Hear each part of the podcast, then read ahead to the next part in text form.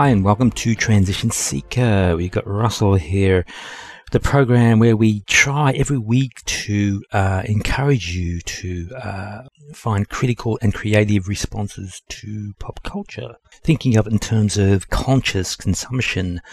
And it can also be unconscious consumption too. I had a dream. I had a dream last night. Um, a woman was saying the only way out of this crisis, meaning, I guess, the coronavirus crisis, is to implement something like socialism. What killed the bitch? The only thing that will save us from this situation is good old free market capitalism. And when I say us, of course, I mean the capitalists, the investors, the rich people like Rupert Murdoch.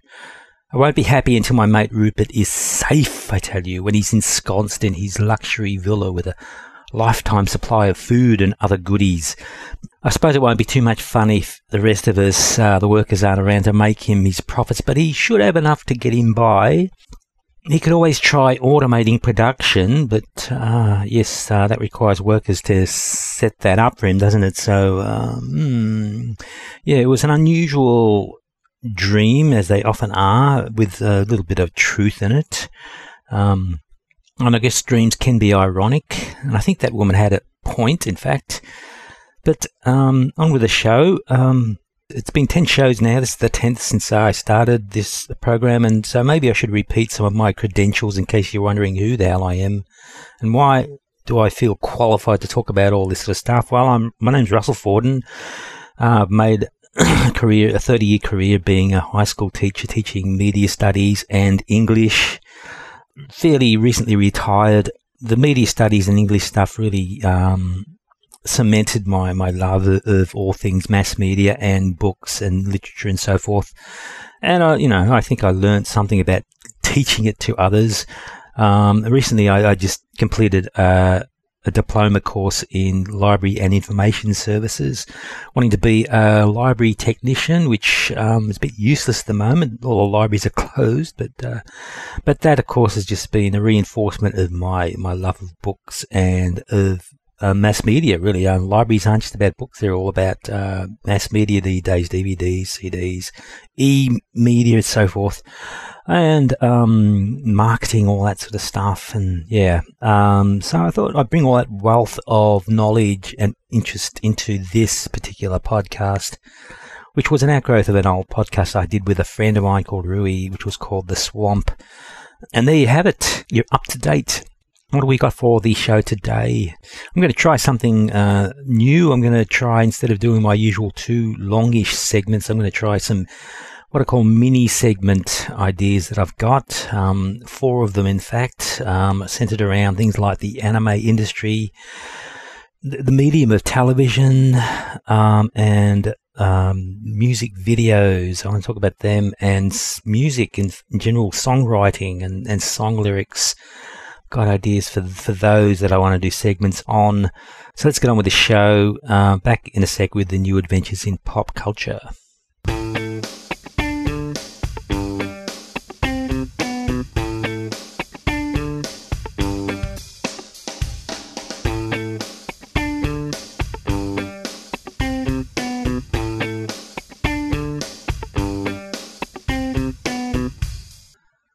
Okay, time for the new adventures in pop culture. My particular new adventures in pop culture. What's yours, though, uh, before I even start? Because I really would like to know. Um, one of my visions for this program, this podcast, is get feedback from people, what they're consuming and, and how they're doing it and what they've learnt it would be really nice to be able to share some of them here. So um, get cracking, all you amazing listeners out there. Uh, but for the meantime, you'll have to put up with my boring rundown of what I've been doing. Um, not so boring, hopefully. Um, so what's current for me? What have I bought? What I've been interested in? Um, I'm listening to a record called Best of Stealers Wheel, subtitled uh, Stuck in the Middle with You, which was the big hit they had back in the 1970s what a fantastic album that is. The thing that really strikes my mind about it is how much they sound like the Beatles, which is a great thing. Um, to get it, any band that sounds like the Beatles is okay by me when, when they re- write and record stuff that reminds you of the the Mop Tops. Um, that's that's beautiful. That's one reason why I really like ELO, uh, one of those bands um, that really tried to to sort of carry on that sound, and uh, it's a great legacy. And uh, the main man, I guess, the most well known man in that band was Gerry Rafferty, and um, and I've also been listening to his fantastic solo album he did a couple of years after Stealers Wheel broke up. Uh, the album City to City, the album that had that great track. Um, Baker Street on it. What an awesome album that is! It's oh, it's uh, even better than the Stealers Wheel stuff. I think. Um, really, really been enjoying that. Really recommended. Um, song called "Whatever's Written in Your Heart" is particularly beautiful, but the whole album is just gorgeous. Um, so yeah, I've been enjoying that uh, in my music listening. Um, and on this, on the, it's still on the musical theme. I, have um, here's a, a, little update now for the, that uh, country music documentary that I've been watching and talking about. The latest episode um, had some strange things in it. Um, it we're getting, we're finding out now about Willie Nelson now and, and his rise to fame and uh, and the whole outlaw thing. Um, they're clearly sort of ramping up towards um, that supergroup, uh, the Highwaymen. I think they they've now done segments on all four of them: Johnny Cash, Kris Kristofferson, um, Waylon Jennings, and now Willie. Uh, they'll get to them soon, no doubt. But um, Willie um, did an album with uh, Merle Haggard, which was featured in this episode. The album Pancho and Lefty, and uh, I thought it was very strange that um, um, the narrative said the, the, the title's track um, came to Willie when he, when he heard the song for the first time. His daughter played it to him. Uh, his daughter played um, Emmylou Harris's version. This is about 1982, mind you, but um, and Willie hadn't heard the song yet. Um, Emmylou recorded that song back in 1977 for her um, luxury liner album, and um, I would have thought Willie would, have heard it by then. Um, the next album that she did after that, um, in '78, um, Quarter Moon and Ten Cent Town, features a, a, duet with Willie. Fantastic song called um, One Paper Kid. Um, I would have thought Willie would have been familiar with Emmylou's stuff, but clearly he hadn't been paying attention. Um, so a little bit damning for Willie, I would say, right there. Um, but it's been really um, enjoyable watching this episode. It was really enjoyable watching this episode because it brought out some of the things I, I, I mentioned in my country music genre roundup. Uh, we got Rosanne Cash's fabulous album, um, Seven Year Ache, a fantastic performance from her on that. And the George Jones song, He Stopped Loving Her Today, was featured. It's like they were taking from my script. Very satisfying. And next up, there would be television. Uh, I was watching uh, Insiders last week, uh, our the current affairs show we have here on ABC Two, uh, hosted by David Speers. And of course, all the talk is about uh, the whole coronavirus issue and the, the government response to it. Speers had a, an interview with um, with our treasurer Josh Frydenberg um, for the question. And um, I have to say, it was pretty frustrating watching this interview. Often is when uh, he's interviewing these bloody liberal politicians who are always so evasive. Um, always direct questions being fired at them and them just easily batting them away. Um, the, the classic was the one last week before when that champion question avoider, um, Mathias Cormann was on. It's really annoying. I mean, you can't come at these bastards head on, David. You, you know, with these direct questions, they're just going to swat them away and give the answer they want to give. Um, you've got to come at them sideways. And the thing that Speers, you know, the thing that really annoyed me was that Speers, he's got the treasurer there and he didn't ask him the question, the question, which to me is, what's going to happen when the coronavirus is over in particular? Is he going to uh, cut back unemployment benefits back to what they were before the crisis? That would be, you know, a number one question for me. I want one of them to ask, and he didn't do it. I guess if he had, he probably would have got the same old evasions from old Frydenberg. But um, surely there's ways of framing these questions where they have to make some sort of response. Uh, an example I'm thinking it would be um, something like um, you could say, well, after the snapback and the, the unemployment benefit is back to what it was before the crisis, how do you think people respond to that? You could try something like that, where you've got a, a question framed within the question, and uh, if he arcs up about the unemployment benefit being going back, then you've got a response there. Or if he goes with a question and uh, says something like, "Oh, people will be fine, good little quiet Australians will be okay with that," then you've got another response. Um, if you know what I mean, there. Uh, don't they teach them this sort of stuff in journalism school? Uh, um, it just frustrates me that enough of the direct questions, please, and just be sneakier because they're sneaky. Um, and finally, I want to move on to books, in particular, a great little Twitter thread that I read recently, which was instigated by uh, that that fabulous site Goodreads. Um, they they framed a really nice question there for, to get a response from people. The question was, if you could escape into the setting of any book right now, which would you choose and why? Great little question. I certainly responded. Um, but what do you think was the um, was the most popular setting that people chose? That's right. It was Hogwarts, good old Harry Potter world, and the Hogwarts Hogwarts Express, and all that sort of stuff. That got by far the most uh, responses uh, from people. Um, followed not too far behind by uh, the Shire from the Lord of the Rings, the World of Pre- Pride and Prejudice, and um, pleasingly for me, um, uh, the Prince Edward Island of Anne Shirley from uh, Anne of Green Gables was also a popular one. I have to admit, I would like to escape to that world as well. I'm a big fan of the book. I'd love to go there. It'd be nice to just be her Gilbert Blythe for a little while. That would be lovely. Um, but for myself, actually, um, my response was um, the planet of Anarres from uh, the Ursula Le Guin book, The Dispossessed, which I said uh, would life would be probably hard there, especially during times of drought, but at least we would be free because it's an anarchist world. And uh, yes, um, I think I could hang out there. Uh, maybe with Ursula, um, that would be nice too. Um, I would like to ask her lots of questions, sitting on the bench in, in the park in Abbenay, and yeah, Anyways, a nice escape. Um, thanks, Goodreads, for uh, giving us that little uh, question and that little Twitter thread. I enjoyed it. Uh, let's move on to the mini segments now. Coming up, a uh, quick musical break, and we'll be back.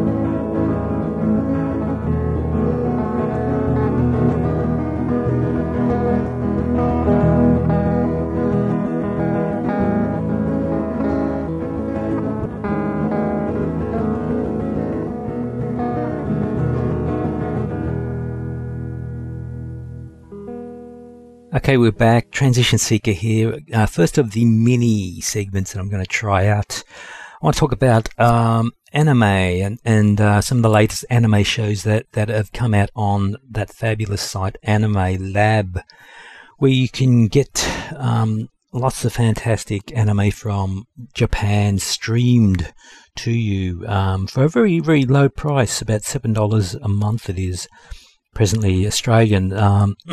So yes, that is a, a, little free plug there for Anime Lab. I was very p- pleased to see that they've got my favourite um, anime uh, TV show uh, finally, Shirobako, uh, show about the anime industry, about a, a little anime production company and its trials and tribulations in producing a couple of anime programs. So very meta, very beautiful, very warm, uh, sweet little program. And there's a film, the, the film of Shiro, Shirobako has just come out early this year. I'm really looking forward to seeing it when we finally get it here, when movies finally start up again. I won't go through all the things that have be, that have come out recently, just some of the ones that I've watched that I enjoyed or maybe didn't enjoy. And maybe talk a little bit about those aspects of Japanese culture that they reveal and also uh, by inference what they say about our culture because it's very fascinating, I think. There's a show I'm really enjoying at the moment called uh, Bofuri. I don't want to get hurt, so I'll max out my defense. Which is uh, an isekai, what we call an isekai uh, show. Isekai uh, meaning um, another world. the world can be a real one or it could be a, a virtual one. There are lots and lots of shows in that that genre um, that are very popular. The most well known would be um, Sword Art Online, and this is another one in that in that sort of uh, vein. I'll, I'll, read out a, a brief summary from Anime Lab. She may be new to gaming, but Maple has found the secret to invincibility. Just put all your skill points into defense until you can't even move. That works, right? She doesn't want to experience any pain in the virtual reality MMO game she started playing, and somehow it works better than anyone expected. Now she's got followers. And yeah, it's it's a nice little program. I'm, I'm going to stick with it for a little while. Um, up to this third episode now, um, but it's an interesting aspect uh, of um, Jap- a lot of Japanese animes that they there is a real tendency to try to eliminate conflict, I think. Um, it seems like any kind of conflict, you know, is almost unthinkable. It, it seems to be a reflection of uh, that very polite society where um, you'll do anything to avoid um, hurt feelings or, or, you know, confusion or whatever. Um, and I think that's kind of an interesting an interesting way to deal with it um, within this anime sort of world. Um, she's I mean, it's very Japanese, isn't it? Um, I'll max out my. I don't want to get hurt, so I'll max out my defense. Um, it couldn't be any more Japanese, could it? Another one that I'm really enjoying is it just started as a show that's centered on fishing, which was kind of an interesting sports kind of program called um, Diary of Our Days at the Breakwater. Another show centered on a young girl. There's so many of them. I, I guess I'm kind of attracted to those kinds of animes where girls are the protagonists because I guess I'm, I'm, more of a fan of the shoujo genre, the girl genre, than I am of the shonen genre, the boy um, themed genres. Um, and I guess that's that's a reflection of my own um, exposure to all those Studio Ghibli films, which were often very shoujo. They almost always featured a young girl as a protagonist and it's carried on to my um, anime TV viewing with this particular show, Diary of Our Days at the Breakwater. Anime's uh, Anime Lab's summary goes thus. Hina Tsurugi is a first year student at a coastal high school and regards herself as an indoorsy type of person. Walking along the embankment, she runs into an older schoolmate, Kuroiwa, who invites her to join the Teibu Club and start fishing. Surrounded by eccentric club members, how will Hina's high school life turn out? So yeah, nothing surprising there. Pretty much, this show's going to st- going to follow a standard shojo sport uh, trajectory, I should think, with uh, Hina learning how to fish and actually learning to enjoy it and stop being so indoorsy, perhaps and making new friends clearly and uh, there's nothing wrong with that. I kind of i really kind of love these sorts of very happy very positive sort of shows that are just young girls shining brightly as they say um, like the the love live series and k-on! and all those sorts of lovely little shoujo uh, programs. Um, but this episode, this show um, may have a little bit extra in it uh, of interest because uh, there's a, there was a very interesting scene early on where um, Hina is um, taught how to fish by um, this this older uh, student, and uh, she catches an oct- an octopus, a little octopus, and uh, she freaks out when she sees it, and um, and the octopus starts climbing up her leg, and the tentacle starts moving towards you know her thigh, inner thigh, and uh, she completely freaks out, and, and the friend basically grabs the octopus and kills it right in front of her. Um, just very unsentimentally, just, just straightforward, kills the poor thing, and the way she does it, oh my god. And I was watching that thinking, wow, that's not something you would normally certainly see in, on a Western children's program, uh, a, a, creature being killed like that. And uh, um, clearly, um, this may be another um, cultural observation from me, uh, hopefully not too um, condescending or inaccurate, but they do seem to be a lot less sentimental about, especially sea creatures. Um, I mean, culture famous for its sushi and um, its hunting whales and all that sort of stuff, and uh, and uh, maybe it's a, maybe it means that they are a bit more in touch with uh, their con- the consumption cycle than we are. Maybe more realistic about it and less sentimental. But yeah, that was a bit of an eye opener that scene, and makes me think um, that this show will have a bit more of interest to it for me, um, and worth continuing with. Uh, one other show that I really would like to mention that I, I started watching that, that started this year that I've been enjoying is a show called Arte, A-R-T-E. That's the girl's name. It's a show set in, um, in Renaissance era Florence, and Arte is surprisingly enough, uh, not surprisingly enough, a budding artist, uh, but she's also uh, the daughter of an aristocrat, and uh, you can imagine the sort of issues that are involved in there. The um, summary from Anime Lab goes like this. Art is no longer just a man's job. Born into an aristocratic family in Florence, Italy, during the 16th century Renaissance era, Arte has dreams of becoming an artist. In an age of social classes, Arte is willing to cast aside her aristocratic lifestyle and stops at nothing to achieve her dreams. She finds apprenticeship in a painting studio owned by Leo, an artist who is strict but prioritizes ability over gender classes of drama, historical, slice of life uh, program, and some nice sort of girl power stuff happening in this particular show where Arte um, is, really stands up for herself and, and won't let others do do work for her. She does it herself and is very, tries to be very independent. It's all about, I guess, female independence and uh, um, it's really nice to, to just go back to this Renaissance era Florence. It reminds me of uh, other things like um, that game um, Assassin's Creed. It's very much that milieu. If you've ever enjoyed and played that game, especially the first one, which was set in that era, um, you get to explore that again in all those lovely little um, artists' enclaves and uh, a busy hubbub of um, artisans and, and apprentices and yeah, beautiful stuff. And I'll finish now with um, that show Interspecies Reviewers, which I've mentioned before, the one that was um, dropped by um, Funimation, I think it was, a couple of months ago. Uh, finally caught the last episode, and uh, that was a really, really good show, really funny, um, eye-opening and quite obscene at times because, as I've said, it's it's very borderline hentai. Um, and I actually managed to catch the last few episodes uncut because I actually caught it on a particular site that uh, I guess should remain unnamed, but I did manage to see it uncut. It, you can see it uncut before you have to wait for the uh, DVD.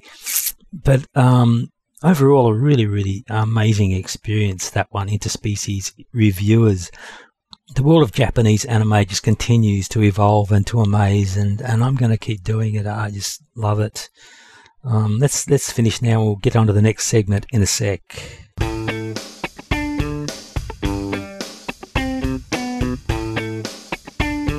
Okay, welcome back.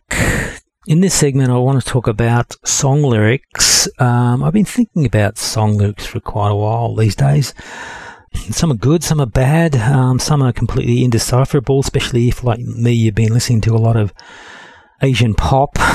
you can sort of take a stab at a guess at some of the lyrics that, that I'm hearing, but uh, but I guess what got this started was I was listening to an album called Australian Showtime, a really old album from about 1970, a compilation of some Australian songs, Australian artists, some really old farts of the Australian entertainment industry like um, Don Lane and Reg Lindsay and uh, people of that ilk. And I've got to say, for the most part, the album's are not very good. Um, were, a lot of these songs are going, they're going for some really sort of dull, earnest sort of songs and earnest lyrics and singing. Not even good old Normie Rowe can, can save a witty song, Come Hear My Song, which includes the, the, the word groovy in it. Um, which is all very well for 1970, but sounds very dated today. But then we come to uh, the the final track. Uh, where we get into the point of this whole spiel. A song was Born a Woman, and the singer is Judy Stone, the one female singer on the album. And uh, and the lyrics, for the most part, aren't bad. Lyrics written by a woman herself, um, a lady called Mar- Martha Sharp. Um, the song was originally um, sung by uh, Sandy Posey in the United States. Judy did her version, and um, just some really kick-ass stuff um, with those lyrics. You know, it doesn't matter if you're rich or poor, if you're smart or dumb. A woman's place in this old world is under some man's thumb. And it goes on: if you're born a woman, you're born to be hurt, you're born to be stepped on, lied to, cheated on, and treated like dirt. In, in probably the best moment in the song, it just really they really punch home that message, and uh, it's quite nice until you get to the very last um, last verse where it goes rapidly downhill, in my opinion. Um, and when my man finally comes home, he makes me glad it happened that way because to be his woman, no price is too great to pay. We're back in sort of that bloody. You don't have to say you love me, sort of. Um, I'll do anything for my man not so liberated woman shit that uh, was going on so much in um, in the 1960s. Stand by your man and all that, and it's a bit of a disappointment coming at that point, in my opinion. And anyway, for me, that puts me in mind of all those songs that have that are good songs, but otherwise have shitty lyrics. Um, I mentioned one just there, that Dusty Springfield song. Uh, you don't have to say you love me, a real classic. But when you think about those lyrics, uh, you don't have to say you love me, just be close at hand. Um, boy, what's going on there? There's quite a slew of them when you think about it. Uh, songs that are otherwise very good, but have lyrics that can be very disappointing. I can think of so many. I want to. Uh, I would like to name a few of them, shame them if you like, and and share them with you, and maybe we can decide why they're bad, or maybe you can disagree with me. Feel free to. But um, another surprising addition for me is um, a song by Carole King from that classic album Tapestry. There's a song on there called Home Again, which is a pleasant enough song, but um, check out this lyric. Um, um, snow is cold, rain is wet, chills me to the marrow. Um, that's an awful couplet right there. Snow is cold, rain is wet. Carole, couldn't you done better than that? Often I find the, the culprit is just a really bad metaphor or a bad simile, um, just really inappropriate. Another one, another favourite of mine, a real great song, I think. Um, I Can't Stop This Feeling by REO Speedwagon.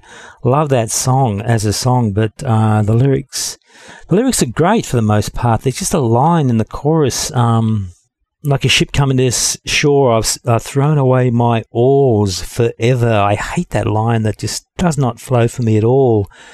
As an image, as a metaphor, thrown away my oars. Um, again, couldn't he done better? Even something like um, like a ship coming to shore. I'm not sailing anymore. I'd accepted that.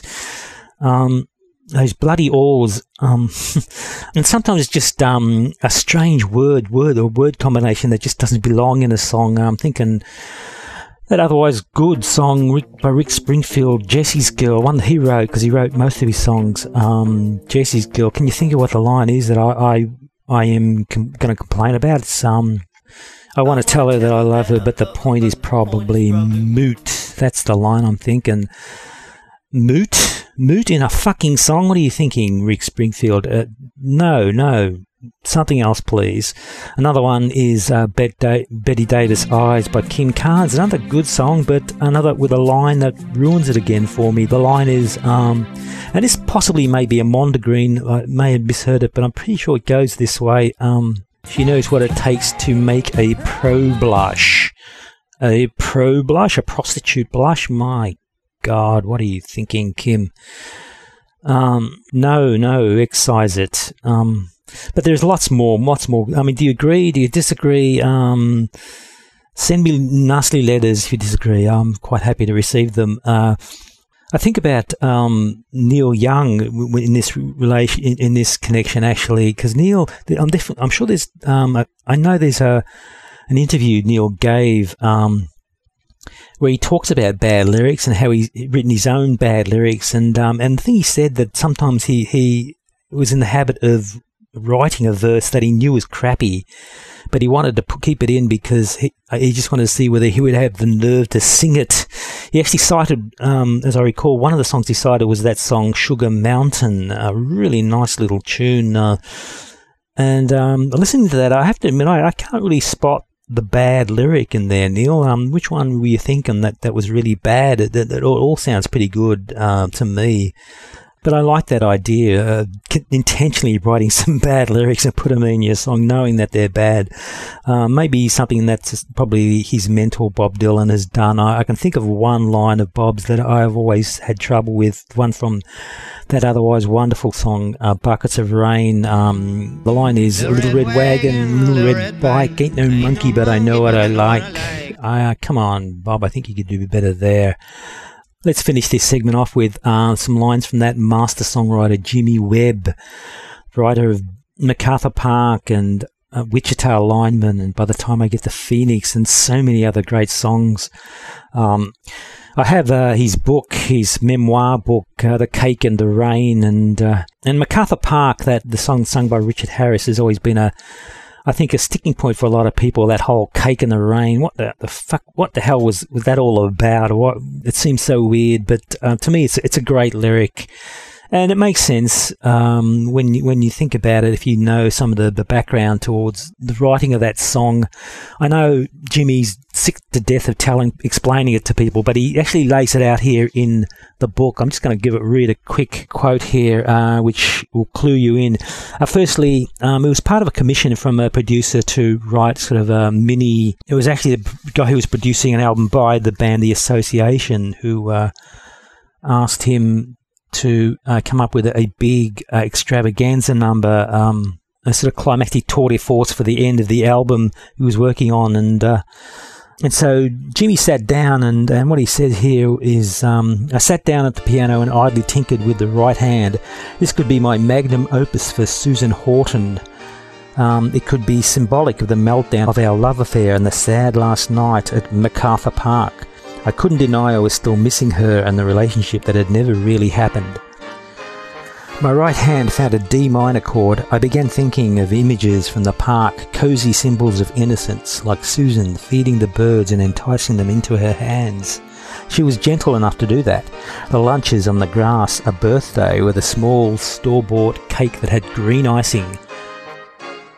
I started playing. A downpour with the two of us foot racing through the rain and up the steps in front of her office building. I began to keep a notebook on one side of the keyboard and filled it with vignettes from Mac Park, events and conversations, all real. I wasn't creating a sucker punch for unwary listeners. I was pouring out my soul on a surreal canvas. Yeah, awesome. Now go and listen to that song and, and uh, have a think about it. Uh, hopefully it'll make more sense to you now. And that's my take on bad lyrics. Um, try not to write any. Okay, try not to. Um, it's it's not really an easy thing to get across to people. I guess um, the whole question of taste. I suppose it's very hard lesson to learn. You've got to internalize it somehow and do lots and lots of reading, listening, thinking. But uh, eventually you'll get there. Hopefully. Um, now I see um, I've used up my 30 minutes. It looks like I've run out of time. I've talked too much. I clearly don't know when to shut up, do I? So uh, that's going to have to be the show for today. Um, we'll try and get those other segments up and running next week. But anyway, I hope you enjoyed the program and enjoyed the little audio punctuations that I put into some of the segments there to emphasize some points. um, this is Russell um, signing out on behalf of Transitionseeker. Sayonara.